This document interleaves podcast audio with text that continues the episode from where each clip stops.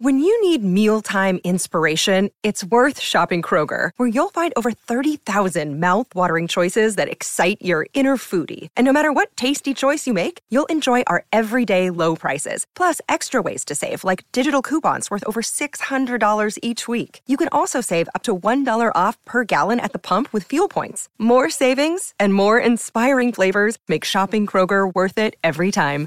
Kroger, fresh for everyone. Fuel restrictions apply. Another day is here, and you're ready for it. What to wear? Check. Breakfast, lunch, and dinner? Check. Planning for what's next and how to save for it? That's where Bank of America can help. For your financial to-dos, Bank of America has experts ready to help get you closer to your goals. Get started at one of our local financial centers or 24-7 in our mobile banking app. Find a location near you at bankofamerica.com slash talk to us. What would you like the power to do? Mobile banking requires downloading the app and is only available for select devices. Message and data rates may apply. Bank of America and a member FDIC. You're listening to the Hockey Podcast Network. New shows every day.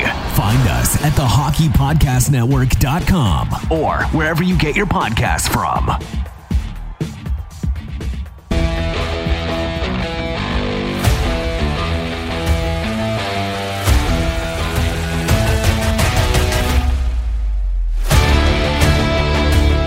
Hi, everybody. Welcome to a very special bonus episode of Red Wings Rant, where tirades and impassioned pleas for your Detroit Red Wings finally have a home. Uh, shout out to my beautiful, wonderful wife. Uh, I was trying to figure out how to fit in this interview after this weekend that um, I'll, I'll, confess, I'm actually even, this is going to get more confusing because I'm recording this before the Chicago Blackhawks game, uh, after that awful uh, Montreal Canadiens game. So this part right now is being recorded then. Uh, but this bonus episode is an interview with um, Devin Little of uh, the Hockey Writers. And uh, it was one of my favorite conversations uh, I've had uh, about the Detroit Red Wings.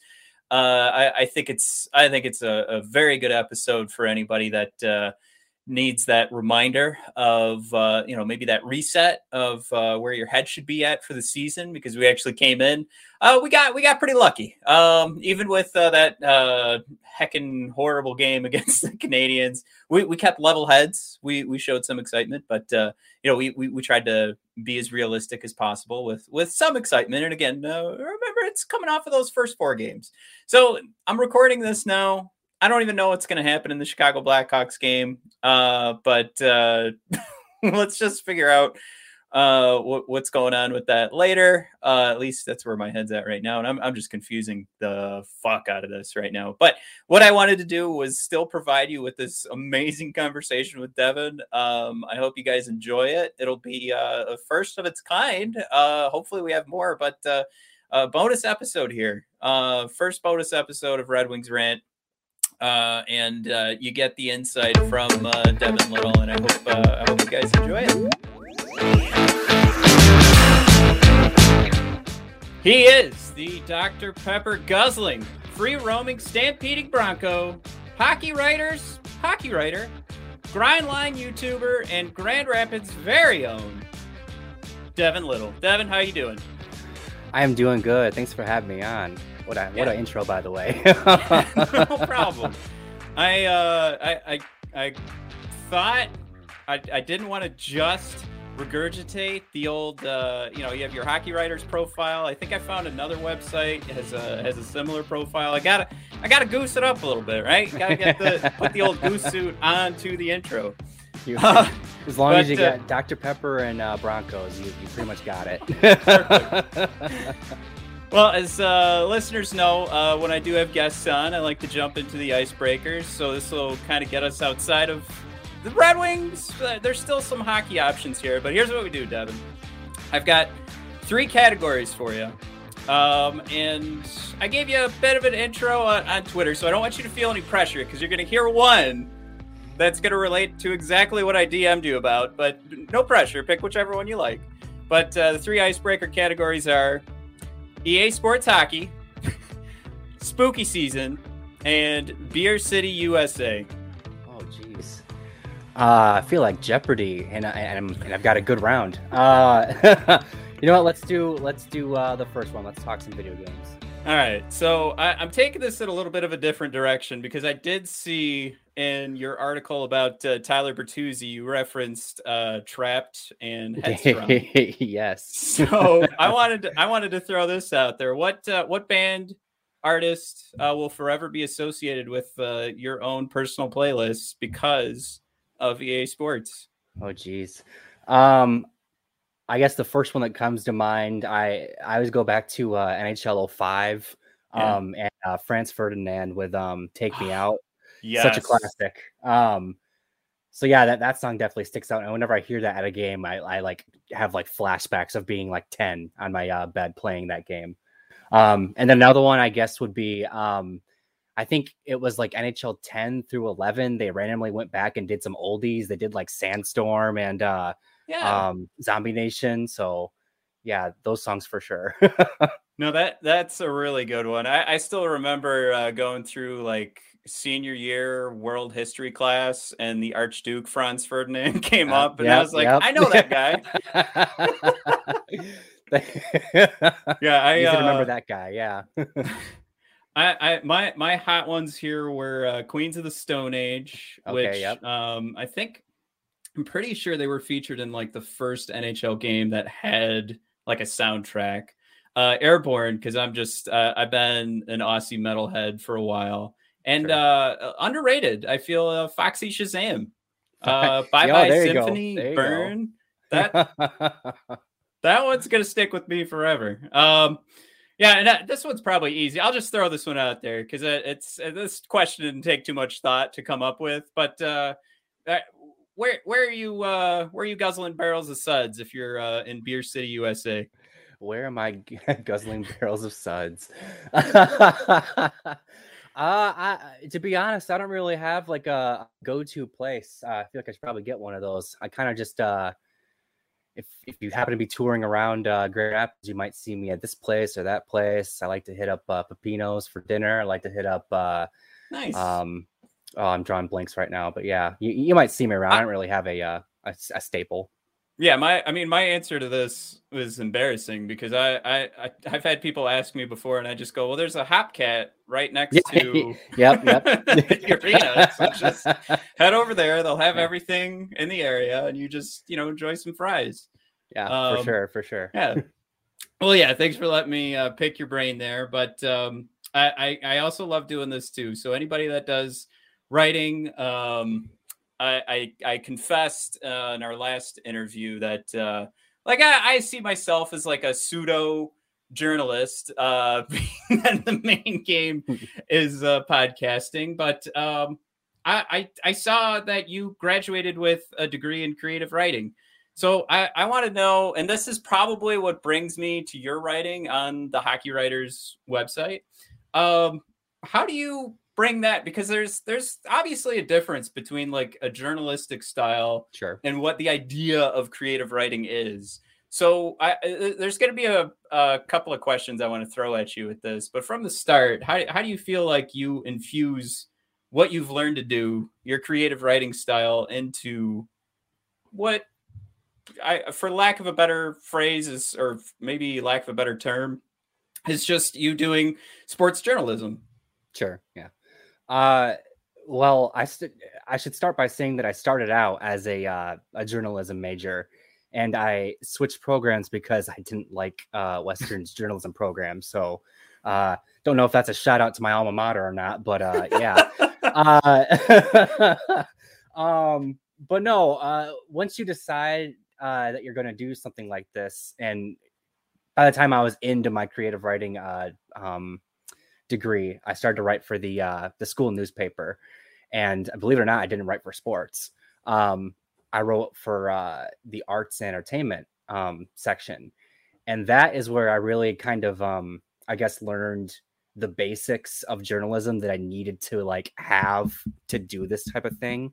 Yeah. Um, and it just goes to show that like you don't have to be writing about sports to like figure that stuff out. Um, but I, ever since I was little, I was someone who who just liked to uh, write things my own way, even if um, you know there was like a sort of template for how things wanted to look. If if I thought something needed to be written a certain way, in my mind, that's how I was going to do it. Assignment be damned. Um, yeah. So, so I guess what I do is uh, every every article, every topic, every you know, however you want to look at it, um, can be approached multiple different ways. Um, I think you can write things to uh, make it sound like it's coming straight out of a newspaper. Sometimes you can write things to make it look like it's coming straight out of like a, a um, not a novel, but like a uh, a piece of nonfiction, you know. Um, yeah. And it's all about what I guess people would enjoy to read. Um, I think sometimes you just got to write out the facts and that's your story, and sometimes you got to have fun with it. And I think when you do, when you can come at it from a creative writing perspective, you kind of um, I don't I don't mean to say it this harshly, but you're not as much of a slave to the convictions that you have to follow gotcha. when you're, you know, you're stuck to like the journalism thing. I feel a lot more free to do things how how I see fit with how uh where I'm coming from, I guess. Is there something that you would like to see be like more mainstream in sports journalism to like just make your day that much easier?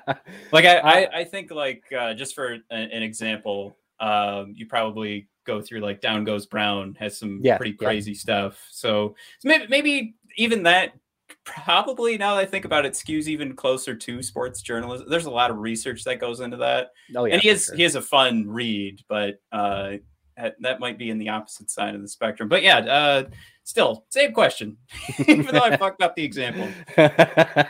uh, the main thing that honestly I would like to see more, and I am starting to see it here and there, but um, it's still not necessarily mainstream is just the writer inserting themselves into the piece.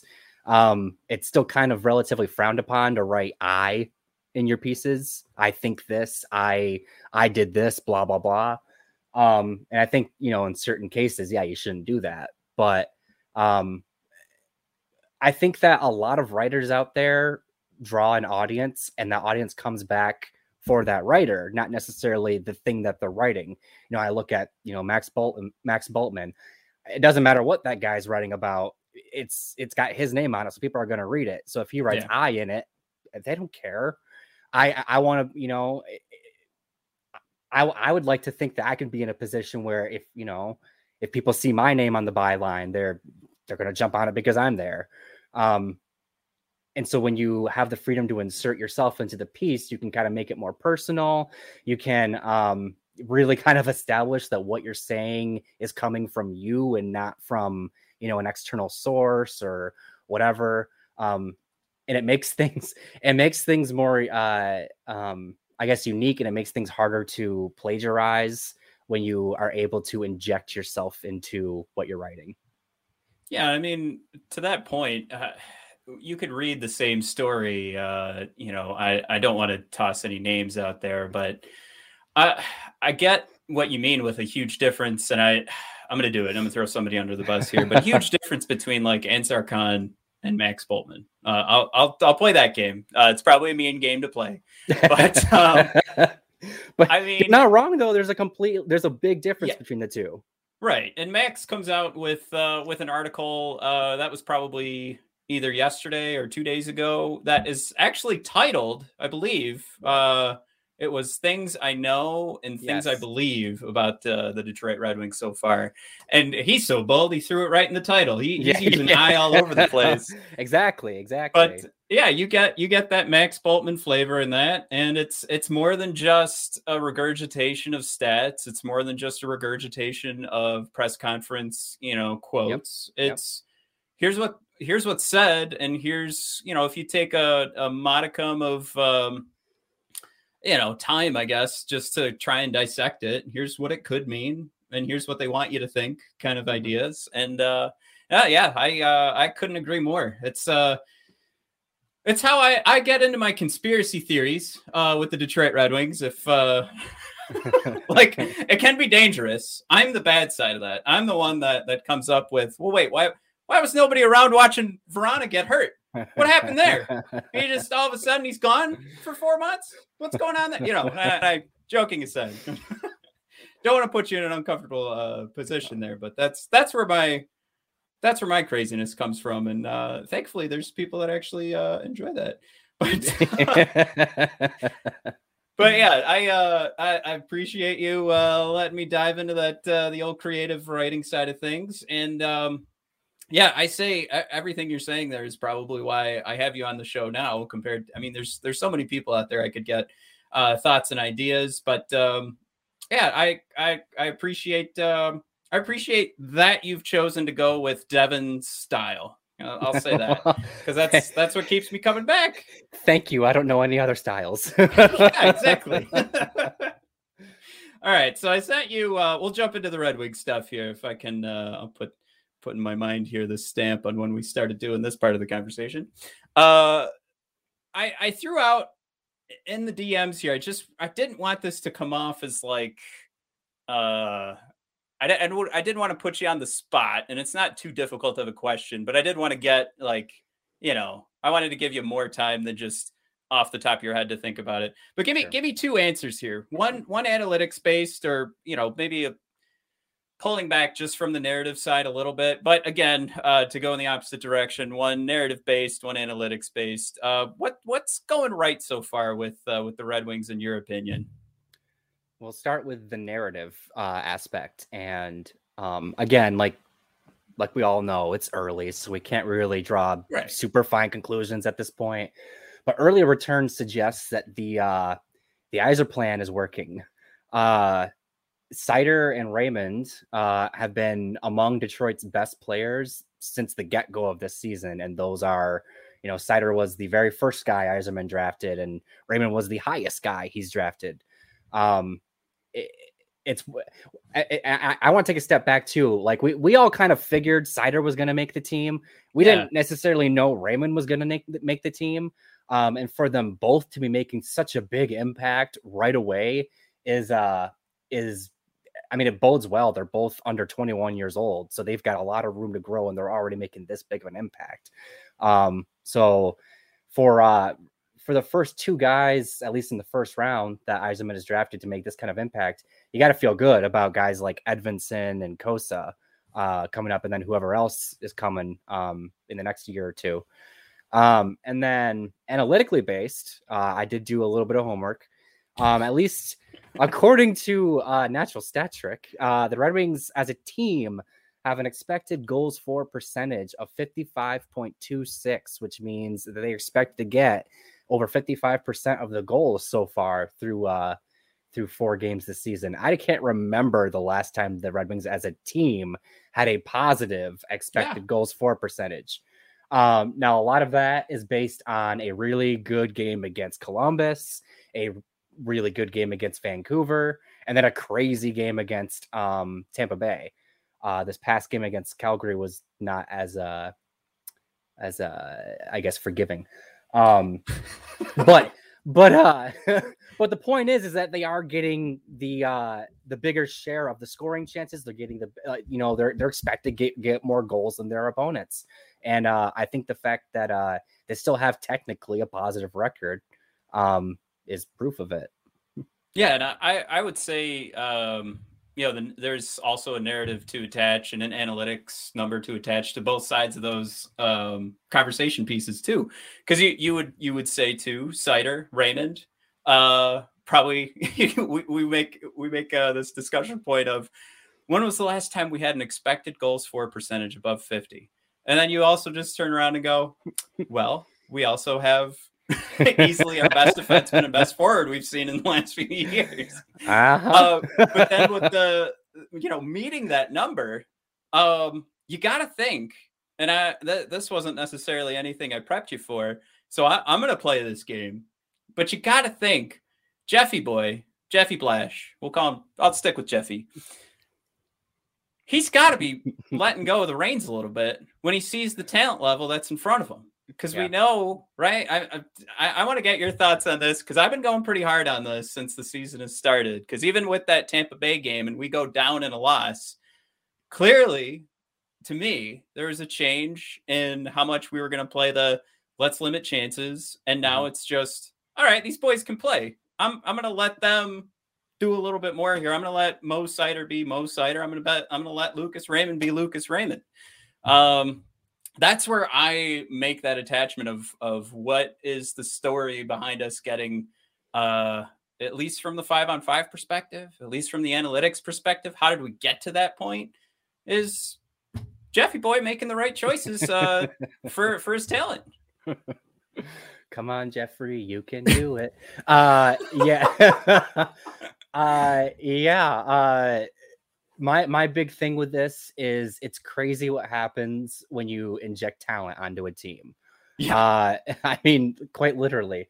Uh, last year, I think I don't know if I'm in the minority on this or not, but I think that the Red Wings played a system that fit their team. I realized yeah. that it wasn't the most fun thing to watch, and it, they struggled to score, and there were plenty of issues going on there, but they weren't oozing with talent. They, you know, you can't go toe to toe with Tampa Bay and go chance for chance when you when your best player is uh sorry, number 71, but when your best player is Dylan Larkin, you can't go toe to toe with Tampa Bay.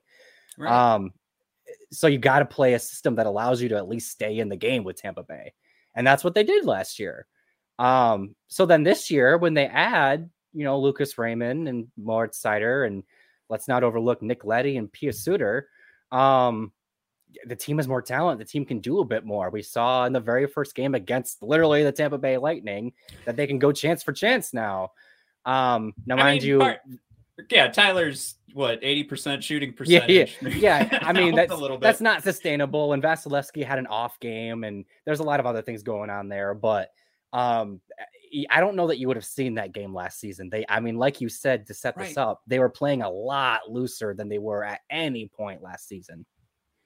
Yeah, and I, I, I, I have gone as far to say, you know, does Dan Bylsma's power play look as awful as it did if he had a Lucas Raymond in a morning Because I like I um I'm starting to to move towards the side of the conversation that the while it's impossible to actually measure besides like Stanley Cups and and wins, I'm I'm starting to think the margin between you know maybe your best coach and your worst coach is eyeball test worthy, but like everybody in the middle how how razor thin could that margin really be? Because I, I'm sure, like some of the stuff we saw in the preseason, where Lucas Raymond is uh, whipping him across the ice uh, over to Larkin for you know an easy goal over the shoulder for you know uh, nameless goalie in the back of my head. was Dan Bylsma really saying don't do that? Or did he just lack the talent to, to have that done? And I'm not saying bring back Dan Bylsma. I'm not taking anything away from Tanguay. Uh, but I just I, I think there's more to be said for the fact that the talent level is is moving in the right direction yeah. than um than what the coaching did or or didn't do. Because to your point, I think we all at the beginning of the we'll call it the 2021 season, um, we all said if we're going to find any success, we've got to limit chances both ways, and we got to just cross our fingers in the third period. Yep. Red Wings do it, and then we all kind of went, you know, wow, this is boring, but we knew it was coming. so it, it, it shouldn't have been a shock. It should have just been like, yeah. all right, yeah, Jeff wants to try and keep his job. He's going to do the only thing that could probably work with this uh, group. Uh, yep. And uh, yeah, it shouldn't, uh, I don't know, shouldn't have been as controversial. I think that he even kept his job to be, uh, to be completely honest. But uh, I agree. Yeah, I, I, I feel like, um, I feel like the podcasters, the writers like yourself, pod, podcaster and writer like yourself. uh, I feel like we came at it with a more realistic expectation, and then uh, it's just we got to get the fans on board. You, we got to let them see. Like, I, am not saying you know Jeffy Boy's not going to be around when we're winning Stanley Cups. I think that's clear. There that there seems to be a, a, regular timeline for these types of teams. Um, probably the best way uh, if you were a fan of the Detroit Pistons when they won in 2004 I mean, we're going to be looking for our Larry Brown eventually, no matter how well Rick Carlisle coached the team. Yeah. So yeah. that's coming. But in the meantime, you know, it's it's more about seeing these guys just not look like dog shit. And uh, you know, I I I still wonder, and I want to get your opinion on this, how important it is for these guys to just gel. If it was last season doing um you know uh, the the strategy of limiting chances but finding wins like I think there's a lot of there's a lot to be said for having a team go into the locker room and celebrating a victory for development's sake, um, as opposed to just getting run over when you are lacking that talent.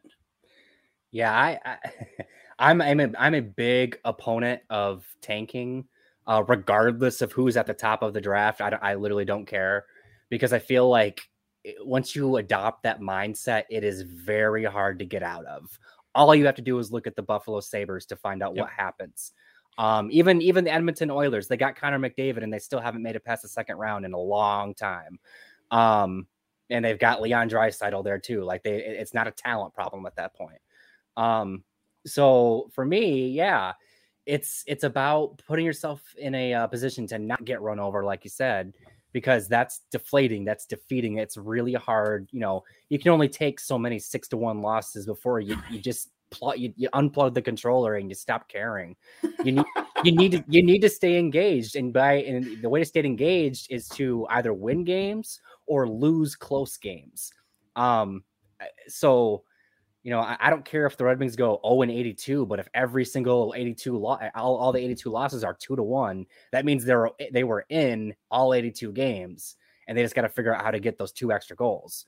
Um, now, obviously, 82, 0 and 82 is crazy, and I'm, that's a hypothetical, but um, yeah, case in point here, I I would much rather see the team build those moral victories, get those wins when they can get them, and uh, even get those tough losses when they can get them because I think that is stuff that you can build on that that puts you in a position to move forward and grow not just as individuals but as a team. Losing and losing badly i mean it, it, you don't even have to like look at it from a sports perspective. If you've ever played any sort of board game if you get killed it's not fun. You don't want to play again. Like if you if it's a, point. if it's a close game then you want to play again right then and there. Like yep. you, you know like there you go. well, I mean, unless your brother's being an asshole, like that. Well, eh, eh, that's right. that's a whole separate thing, but.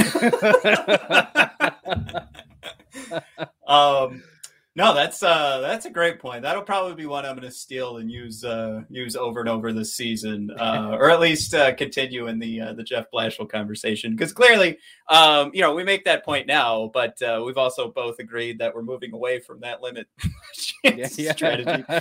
now, this um, this interview or our conversation is going to be confusing because uh, this is going to come out after uh, we play a weekend of hockey. So there's going to be a lot that happens between our conversation right now and a Saturday and Sunday game, which we could come out of this weekend and just be over the moon, uh, despite the fact it's Montreal and Chicago. Uh, or we could come out of this weekend and just be completely deflated uh, because it's Montreal and Chicago. Uh-huh. So I, I, uh, I guess what I want to get from you is, you know, where where's your head going to be at your your best estimate, um, the best case scenario and worst case scenario, because it, it's it's got to be something where people can hear this at that point and either calm themselves down or you know not get too bogged down from uh maybe maybe two maybe two losses where we see two teams that are shooting like 2% right now and eventually the levee's going to break yep. so, yep. Uh, the law of averages will come into play for both of these teams eventually and um you know we've seen it happen in the past so yeah um basically if i could re uh reestablish where i want you to go here uh yeah, keep us on keep us on a level head of where the expectation needs to be in your mind for Red Wings fans and uh, just just anybody, can just casual observers as well. If anybody wants to take a shit on us, you know, tell them shut the fuck up. well, first of all, shut up. Uh, second, all right. Second, second of all, uh, there are a couple things at play here. It's not just as simple as they're they're playing Montreal and Chicago this weekend.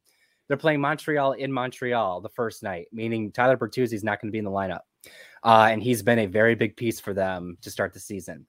Um, and they're going to plug in Carter Rowney probably into the lineup. Maybe a seventh defenseman. We don't know. We'll that's where, yeah, that's what I was wondering too. If it was, uh, if it was going to be. I mean, here we are. People are going to hear this and they already know.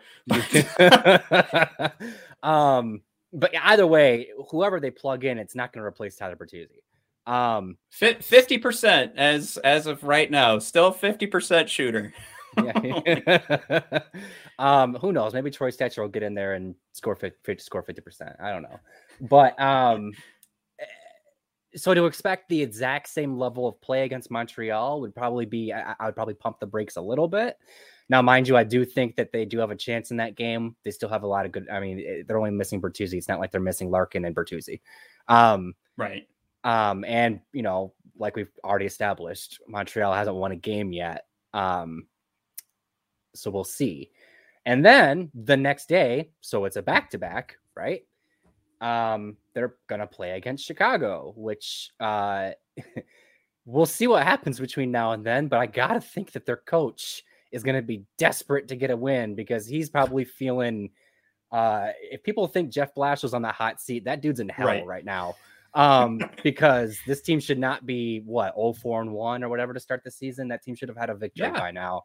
I mean, they're um, making the trades in the off season. You yep. you pull it. I for yeah. however you want to talk about goaltending, and I I am one that shies away from saying you know it's the most important player you you should have on your team. Definitely, you know, in my in my mind, don't want to spend too much on a goaltender. It could change game to game but for whatever reason, Chicago went all in on goaltender, all yep. in on a Seth Jones, and they're not seeing the return right now. So yep. that that's something. Eh, oh boy! So they're they're feeling the heat, and they're playing against the Red Wings, which is you know obviously a big rival for them. So if they're ever looking for an opportunity to get a win, I mean, a win against the Red Wings will help them. Uh, I mean, it, it, it would feel good for them. And the Red Wings are coming off a game the previous night so I would not personally, I wouldn't be surprised if they lose that Chicago game just because of all of that that I just laid out there. Now, um, I guess to actually answer the question of where am I setting expectations for everybody, uh, the Red Wings should not get killed in two games this weekend. They they should be at the very very least they should be in both games. Uh, ideally, you'd want to see them win both. I think realistically, uh, I'm guessing they split the two. Um, I think they win against Montreal and I think they lose against Chicago. Um, there's also an element of who starts in net. We don't know that yet. Greiss has been playing really well to start the season. Ned, I, I, don't think he's been playing bad per se, but he hasn't settled in yet. I think that's pretty clear. So, depending on who plays against who, we could see uh, that play a factor as well. I do want to jump on. Um, I saw yourself and the hockey writers have been uh, putting out some content in regards to uh, Nedeljkovic. I I don't get it. The uh, hate, especially after we get shut out, where the fingers yeah. pointed yeah. at Ned, and it was you know, let's say Ned gets a shutout. Where the fuck are we at that point? it's still zero zero. We're yeah, we're headed to a shootout, but um, I I I wanted to I wanted to come to that because I was one that I actually thought uh, because of the back to back we were going to see Greiss last night, and again we we know it wouldn't have made a difference because uh, yeah, fucking shut out. Uh, so, uh, I I do think there there's uh, probably for the same opportunity there was for you there uh, to discuss like where the the the head should be at for Red Wings fans for um, wins or losses this weekend. I think absolutely everybody should kind of have a similar mindset for Nedeljkovic in regards to let's not let's not overreact. It's always been uh, my mentality is you you can celebrate, you could go to the moon when something good happens. Don't overthink it. But something bad happens or something negative. I shouldn't even like Nedeljkovic hasn't even really been bad. Something negative happens in regards to your players, your team, coaching staff. That's where you got to really step back and go deeper into the numbers before you give any sort of I, maybe just reaction, uh, thought, hot take. Uh, but right now, the I don't know why, but uh, a popular hot take is that Ned's playing like shit, and I just don't see it. He turned in a 930 save percentage last night too, so I don't. Yep. Yep. I, I really don't understand where people are coming from but I, I, guess this is more or less um, this is less about let's let's talk about Ned's game and and more about um, maybe we talk about generally uh, the frustrations of trying to discuss any pro sport, really anything you love, and and see a negative reaction and like the kind of thing that can kind of snowball into. And I'll, I'll, throw this out there. I don't know if you're a Star Wars fan, but I'm pretty sure the Rise of Skywalker sucked because of the fan base. So I'll, I'll throw that out. Agreed. There, all right, cool beans. Um, so yeah, give give your thoughts on maybe frustration or um, I know because we can, you know, on Twitter, the easiest thing to do is just for me to tell someone like, dude, calm down. Yeah. Take take a deep breath. Re- rethink where your head's at. But um, yeah, how, how do you feel that's uh, affecting your job? Maybe uh, how that's affecting um, maybe how hard you might go in one direction for being a fan of one player. Because um, I know I'll, I'll put I'll, before I let you answer, I'm going. I'm going. I'm really excited about Gustav Lindstrom and the start for him so far. Uh, think about a third pair of defensemen, uh, you know, and and what you should expect for for that player. I, I think he's producing above that. But I got turd sandwiches coming in and reminding me that it's only been three or four games, so not to be excited about it. Now, granted, there's a lot of truth to that, but you know, let's let, let's let's let's have some fun. Number yeah, one, yeah, yeah. and number two, when it comes to taking a dump on our players, uh, maybe we wait until it's actually like time to do that. Uh yeah, all that you get you get this huge bowl of gumbo of thoughts from me. Where do you, where do you want to go with it? some good ass gumbo. Uh, first of all, if if you're if you're somebody who's ragging on somebody for being excited about a third pair defenseman, find something else to do because right. come on. Uh third pair defenseman. Uh here's the thing. Uh fans overreact in both directions. That's what they do. Uh, you know, it wasn't too long ago that Kirill Tachayev was going to be the next Kirill Kaprizov. Um but then also it wasn't, you know, here we are now, and Alex Nedeljkovic is the second coming of Jimmy Howard. So, oh, um, that I, I don't blame fans for overreacting because part of being a fan is, you know, living in the highs and the lows, you know. Yeah. Um, but I do think uh that there that there definitely needs to be a, a sort of a an effort to pump the brakes on things like this because Nets played two and two regular season games with the Red Wings. That is not a sample size worth taking anything out of. Um, right. It, and even then, like, I don't even think the numbers 100% tell the story because I think he played real well against Tampa Bay, and then the team kind of just took their foot off the gas. Um, yeah, you lose to Dylan Larkin I, I mean, literally, what happens I, in that game. Yeah, I said this before. Larkin stays in that game. They probably do. They probably win that game. I, right. Yeah, I'm um, on board um, with that. So, I guess, um, I like I said, eh, it's it's inevitable. I I I'm not going to lose too much sleep over people trashing Ned because as soon as Ned pitches a shutout and then has a great game after that, they're going to his jersey is going to be flying off the racks. I mean, it's it's literally what happens. But like I said, like you've said, it, it's too soon to take to pretend like we've seen anything mean meaningful yet. Right. Like to kind of like put this in a perspective, you know, Jonathan Bernier, we've all talked about how how great he was over the past like two seasons with the Red Wings before he moved on. Uh his first season in Detroit, he was uh average at best. Jimmy Howard was the better of the two goalies that season. Uh, Greiss this past season, his first half of the season was not pretty, and then he came around and finished very strong. Uh, I am firmly in the boat that Alex Nedeljkovic is going to take some time to get settled into his new surroundings. He just came from a team that was arguably the best defensive team in the league with the Carolina Hurricanes, right. and now he's playing against a team that regularly allows 30 plus shots a game it's it, there's going to be an adjustment there. There's people he's never met before. Uh, he's eh, there's that play in uh, the Tampa Bay game where somebody called for him to leave the puck or whatever, and there's a miscommunication there. Yeah, Stolly boy. Yep, that stuff happens when you haven't kind of established that rhythm and that chemistry with your teammates. That will come with time. Nedeljkovic signed a two-year contract. He's not here for one year. So Yeah, he'll, he'll learn to know to ignore Marc Staal with time. Uh, exactly. Uh, I mean, the dude was a Calder finalist last year for a reason. He didn't like the. I realize that hot streaks happen, but I refuse to believe that that was just like some crazy streak. I, I think he's got the goods to be a really good goaltender in this league, and he's just got to find his footing in Detroit first. And it, you know what? The the other part of this too is people are taking it so far, um, but they're forgetting that how young he is, Yep. the tiny little contract. Uh, I I would argue the draft pick we gave up, the chances of that landing and being an NHL player, like when you take a look at how often um, that level of draft pick turns into an NHL player, it's, pretty- it's a pretty small percentage. Yeah. So you get an NHL player for a draft pick, that's huge.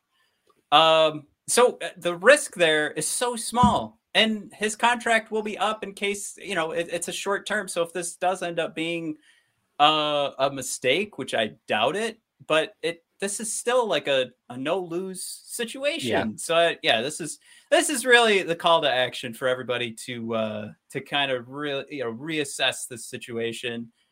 Number one, you played pretty gay, pretty great last night. I, I'll- Yeah, th- yeah. There's no, no qualms about that at all.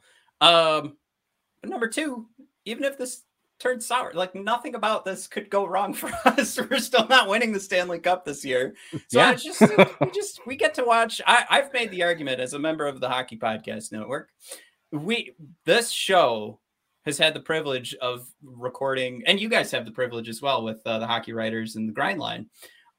You have the privilege of recording the easiest team to analyze because nothing can really go wrong. Like if we lose a lot, then we're still discussing the draft most of the year and trying to Yep. get to know all those prospects anyway. And if we win a lot, what the fuck just We- happened? It's all great. We get to have fun. Exactly. uh, everything is just. I mean, I, going back to uh, you know the initial question I asked you, like this. This is everything. This is um, you know, we'll do a Dark Knight reference here, right? Um, it's all according to the plan, the Yzerplan. Like we are supposed to lose. Uh, we're supposed to see these little tiny increases of production, and uh, we were supposed to see first round picks in the top 10 that looked like NHL players. So far, so good. go. Ah, yeah, this, uh, this is a gravy. This is a gravy job. Podcast on the Detroit Red Wings. This is about as easy as it gets. I um I remember in the off season bringing up the point that uh you know, I mean, uh, we could actually just go back to the preseason and the difficulty some folks had with with giving up on on Bobby Ryan Yeah. and and not giving him uh, a new contract.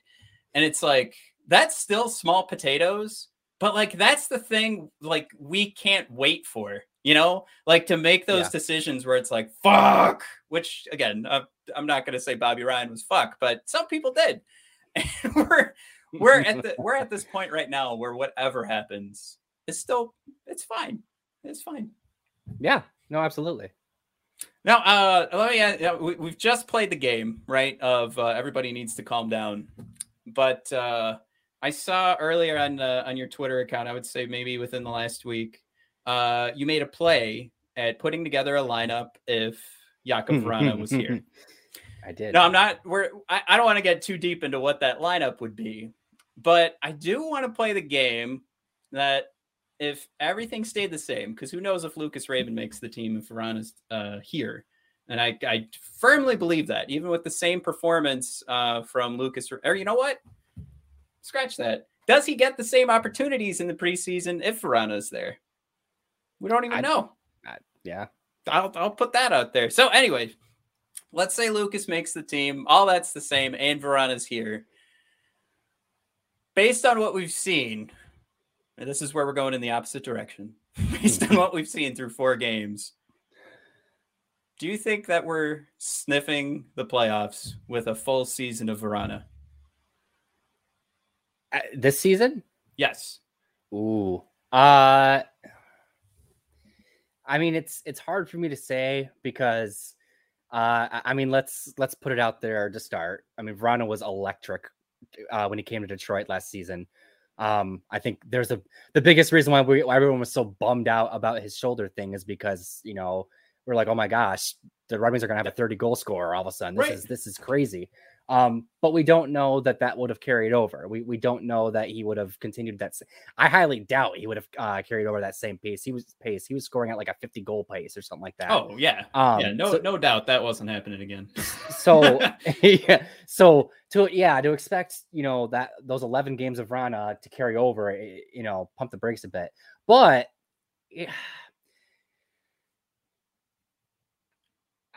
I- I I, hesitate. I to- see, I, see it in there. I see the sparkle in your eye. Yeah, yeah. I hesitate to say no. That's the thing. Like I- that's I, a great answer. yeah. I, I, I wouldn't say. I, I guess that's the best way to put it. I'm not going to say uh, yes confidently because I think this is. I mean, at that point, you're looking at the defense and you're saying, okay, but you still have, um, you know, Danny DeKaiser in your top four. Probably shouldn't be there.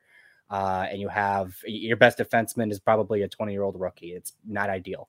Um, uh, so then you still have issues, and then you know Nedeljkovic is getting settled settled in, so there's still issues at play here. But I do think that uh, to kind of steal a phrase that Coach Blashill likes to throw out there, I think that with it with this lineup plus Jakub Vrana, the Red Wings could theoretically outscore some of their problems. Um, and it just depends on you know who's playing with who, who's playing in what role. If Rana can carry over what he did last year, is Ru- is Lucas Raymond on the team? Like you said, there's a lot of ifs and whats and maybes, but ah, yeah, I guess my answer is I hesitate to say no. I'll, I'll put it this way too. If we're, um,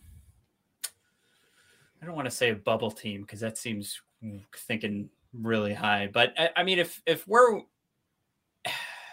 Jesus, yeah. How, how do you tiptoe around this? My own question. Let's let's say let's say the points percentage is like 450, right? So that's about Sure. roundabout uh, where we did like the second half of last season.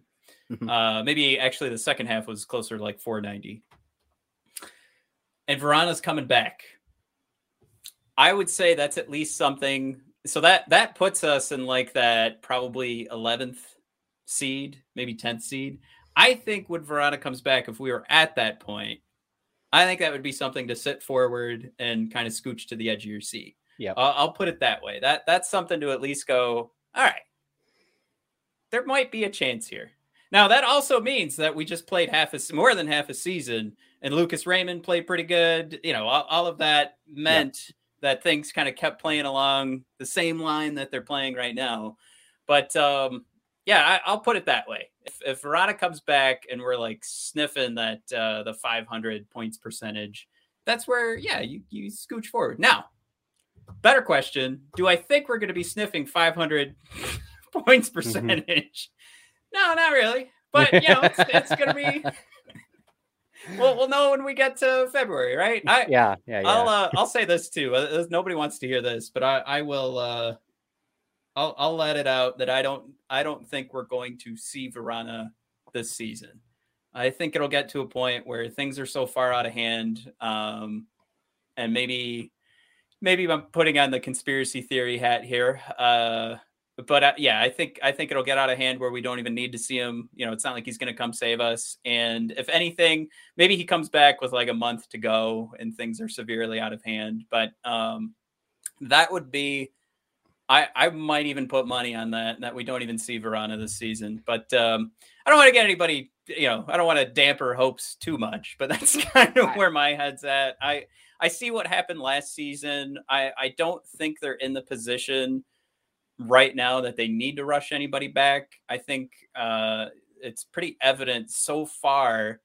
And I'm not saying because Tyler Bertuzzi was held back for so long and because they kept everything so quiet that that's why he's shooting 50%. I'm saying he looks like an NHL player. He doesn't really look like the injury is holding him back at all. And I think it's got something to do with how careful they were with Bertuzzi. yeah. So yeah. I'll, I'll I'll put it that way, and I think they probably want to do the same thing with Vrana.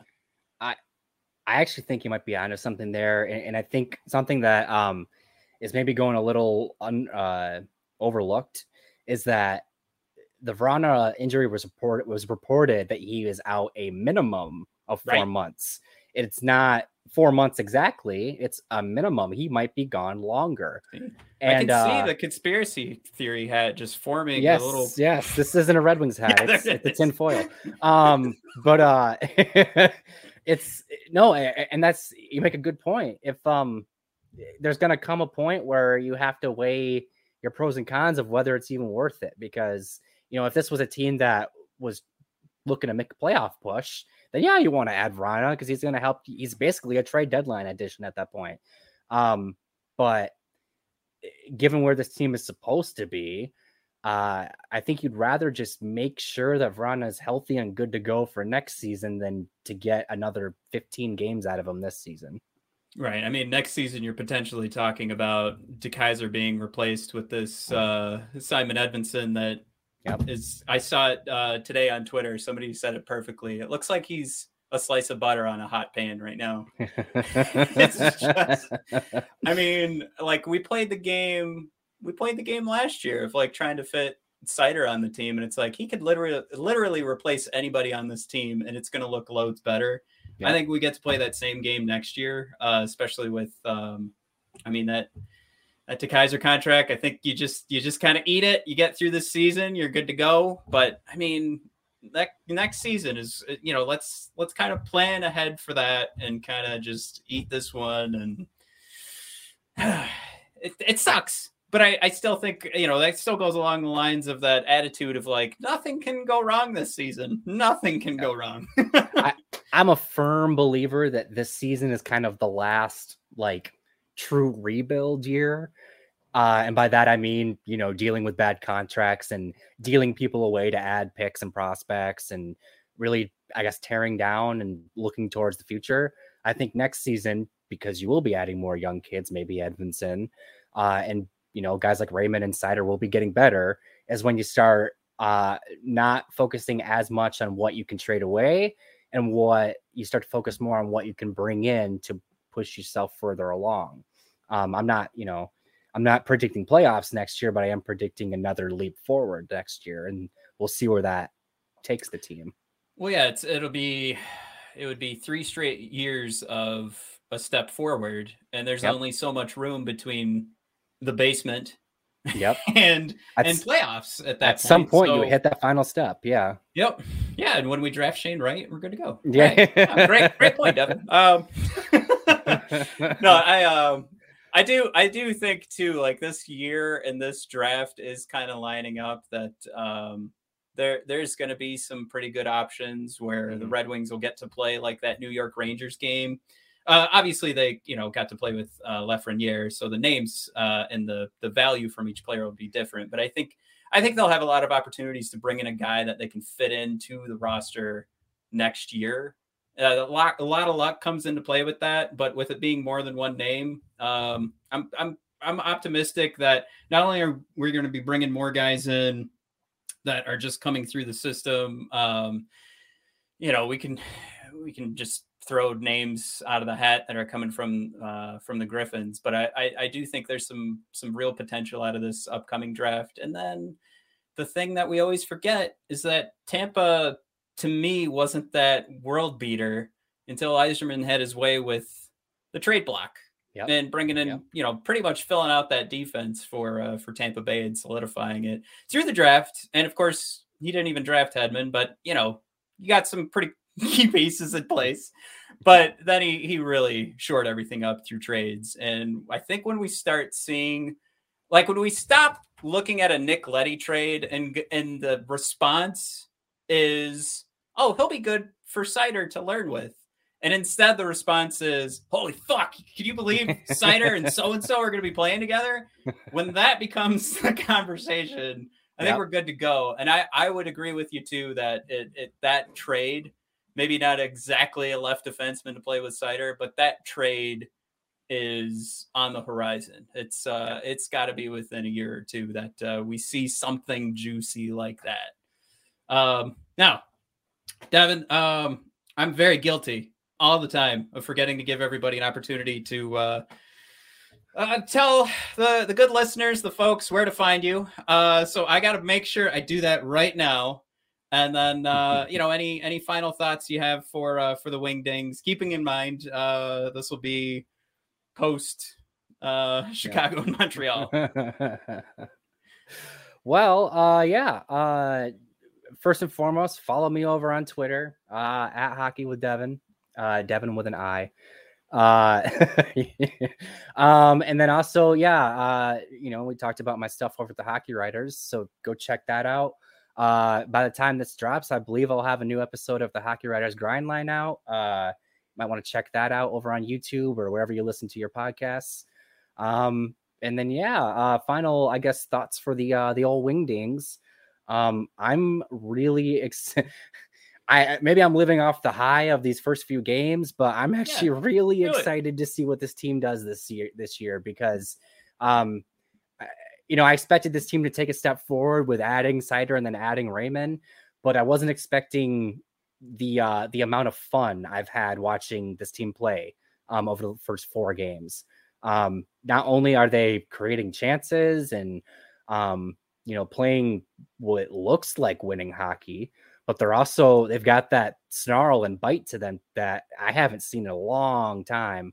Um, I think when teams are willing to uh, to go into the trenches and maybe throw a punch for each other, I think that shows uh, that you've got a good mix and you've got a team that uh, is actually a team and uh, wants to do good things. Um, you know, it's one thing if you're a bunch of bullies and you're going 10 72, but uh, I don't think this team has that. I think this team's gonna the the days of the 2019-20 Red Wings are long gone, and I think that uh, fans all across Hockeytown are very excited about it, and they should be. That was uh, was, that was beautiful, Devin. Um, no, and I uh, I mean, I, I appreciate you coming on. Uh, Thank it you. appears that um, the Red Wings content creators are uh, learning from the Red Wings and their camaraderie, and we are all. Uh, it appears so excited about this season. We're all coming together and helping each other out. So, yep. uh, yeah, again, I can't uh, can't thank you enough for coming on. And uh, shoot, this was this is a great conversation. I hope everybody sees uh, exactly why I tune in uh, for the uh, the Devin articles because. Um, yeah, I, I, it was very. I don't think we disagreed once this entire time. Great for podcasting, by the way. Was, yeah, uh, yeah. should have I should have come in hard with uh, the Nedeljkovic and the uh, man. We're a playoff team. What are you talking about? Um, we'll have to try again sometime. I'm sure we'll exactly. find something. well, I'll uh, I'll let you get back uh, to your day, and uh, everybody, thanks again uh, for tuning in. Thank you so much.